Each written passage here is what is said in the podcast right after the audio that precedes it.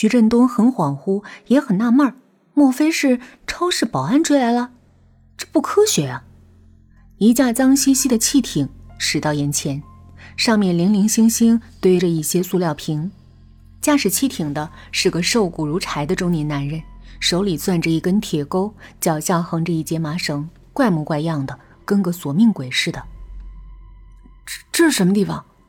徐振东环顾四周，错愕地问着。中年男子没回答，而是闷声闷气的反问道：“你干什么呢？”“我是流浪汉，咋了？不服啊？”中年男子扑哧一声笑了：“你这流浪汉当的还理直气壮，走上岸说话。”中年男子的住所就在岸边不远处，是那种工地上常见的彩板房，房门前拴着一条大黑狗，正热火朝天的啃着一只死羊。估计这羊是从河里捞出来的，被水泡得圆鼓鼓的。大黑狗一点也不认生，瞅了徐振东一眼，继续享受美味。通过和中年男子一番交流，徐振东得知他叫老铁，孤身一人，无亲无故，曾经也是个流浪汉。机缘巧合，从外省游荡到此。当时这附近下游新建的水电站刚刚竣工，使得这片水域的流速严重减缓。如此一来，上游几个城市，包括盐市，凡是丢弃在河里的垃圾，流经此处便会积压下来，形成一片天然的垃圾池。于是老铁捷足先登，编了个竹筏，从此哪儿也不去，专在这片水域捞捡垃圾。老铁如果单捡垃圾，说什么也不能买到汽艇啊。既然上游的垃圾流经此处可以积压下来，那么积压下来的东西，也包括死尸。是的。老铁的另一个身份就是捞尸人，基本上十天半个月，这里就会发现一两具上游漂下来的尸体。老铁的铁钩和麻绳就是打捞尸体的工具。据老铁描述，只要发现河面有尸体，打捞起来之后，老铁首先要做的就是对尸体的衣服口袋进行一番搜查，看有没有什么线索可以联系到家人。手机当然最好不过，把卡取下来，直接就可以通知家属了。家属赶来，索要一笔不菲的打捞费，在所难免。老铁的汽艇就是靠打捞尸体赚来的。当然，如果在尸体上找不到任何线索，老铁会用麻绳的一头将无名尸绑好，另一头则在岸边找个固定物拴住，防止飘走。一段时间以后，如果没有家属找上门来认领，老铁则为尸体松绑，任其在水中呕烂腐败，漂流而下。因为徐振东流浪汉的身份，也因为老铁曾经当过流浪汉，故而老铁对徐振东万分的亲切，认为这是冥冥之中缘分使然。老铁建议徐振东别再当流浪汉了，这个身份没前途，干脆当他徒弟算了，学着捞尸。还说这个产业挺吃香，用不了几年就能在四线城市买套房了。不知为何，徐振东动心了，于是放弃了流浪，当起了老铁的。关门弟子。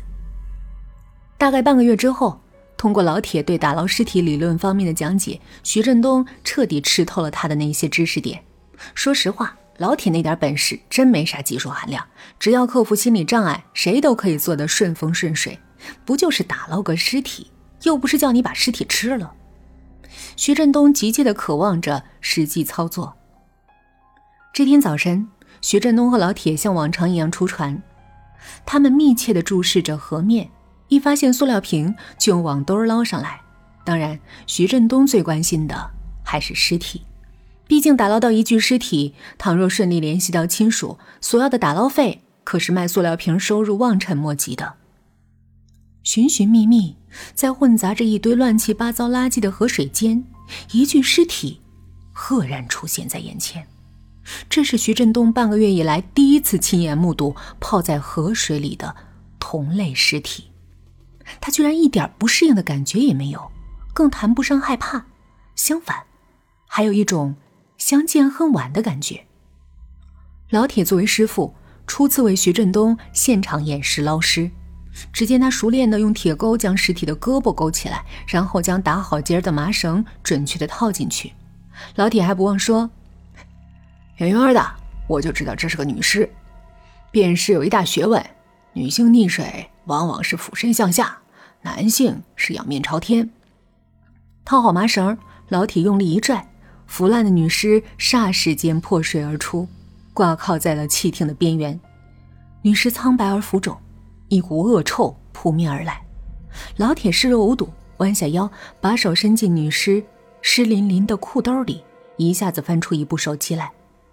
老铁反手将机子递给徐振东，兴奋地说：“把卡拔出来，连下家人。”徐振东接过手机，老铁又把手伸进女士的上衣口袋，大肆摸索，还念念有词：“看有钱没有。”动作极为夸张，往邪恶里想，还以为是占尸体便宜呢。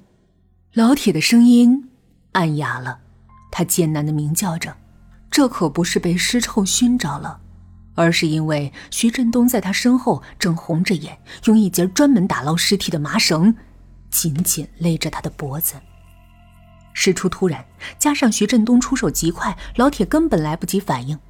值得一提的是，麻绳所打的结还是不久之前老铁手把手教给他的。他说：“这种结儿越用力，会收得越紧。”现在青出于蓝而胜于蓝，老铁用这个结儿拴死人。而徐振东却用这个结儿来勒活人。老铁身材瘦小，力量上和徐振东对比悬殊。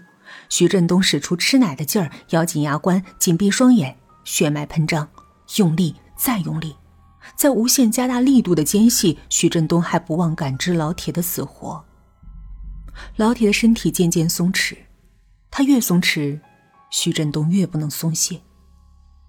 汽艇随着老铁挣扎的停止而逐渐停摆，徐振东的体能透支到了极限，终于不由自主地松开了麻绳。徐振东想，如果这还没勒死老铁，那就让他勒死自己吧。他瘫坐在汽艇上，大口的喘气，再无一丝力气。